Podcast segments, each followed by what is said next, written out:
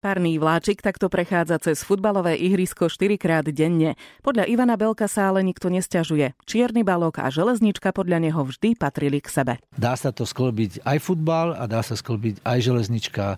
Jasné, treba si dávať trošku pozor, že aby sa niečo nestalo, ale proste ten vláčik ide trošku pomenšie a zatiaľ sa nič nestalo a zatiaľ je to pohoda. A ako to vlastne funguje? Hráči prerušia hru alebo pokračujú? Nie, prerušuje sa zápas vôbec.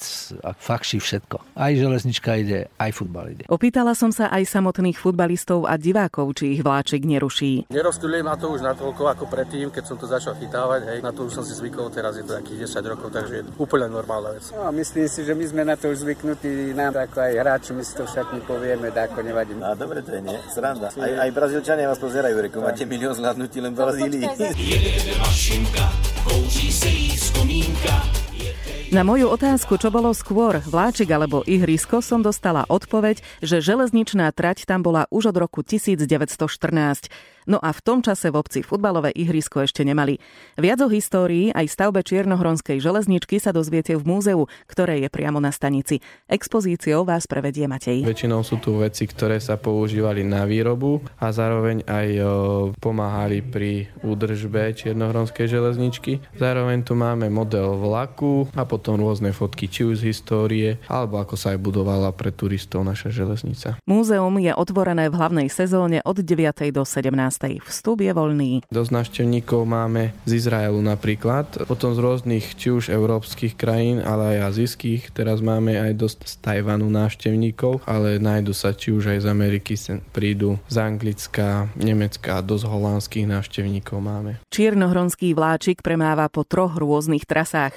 Jedna z nich vedie práve cez spomínané futbalové ihrisko a dostanete sa ňou na Dobroč.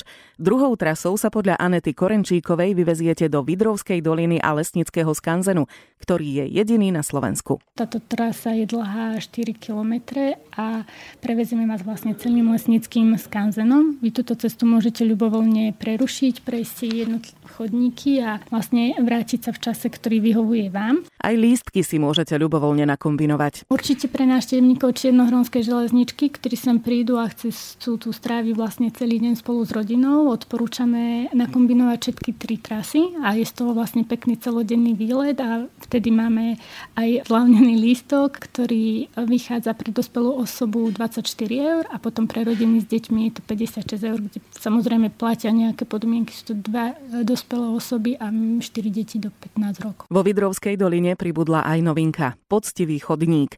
Je to cestička, po ktorej vám odporúčajú prejsť na boso. Jej povrch je strávy, piesku, drevnej štiepky, kameňov aj vody. Chodenie na boso po jednotlivých materiáloch vraj dodáva pocit rovnováhy, ktorý pozitívne pôsobí na celé telo. A kto vie, možno vám toto miesto učaruje tak, že sa tu rozhodnete zosobášiť. Lesná kaplnka vo Vydrovskom lesníckom skanzene je totiž vyhľadávaným romantickým miestom aj pre svadbu. Okrem toho si tu môžete splniť aj svoj detský sen. Na pár hodín vám umožnia stať sa kuričom či strojvodcom parného rušňa. Sme v cieli a ja sa lúčim pozdravom čiernohronských železničiarov. Nech to para tlačí.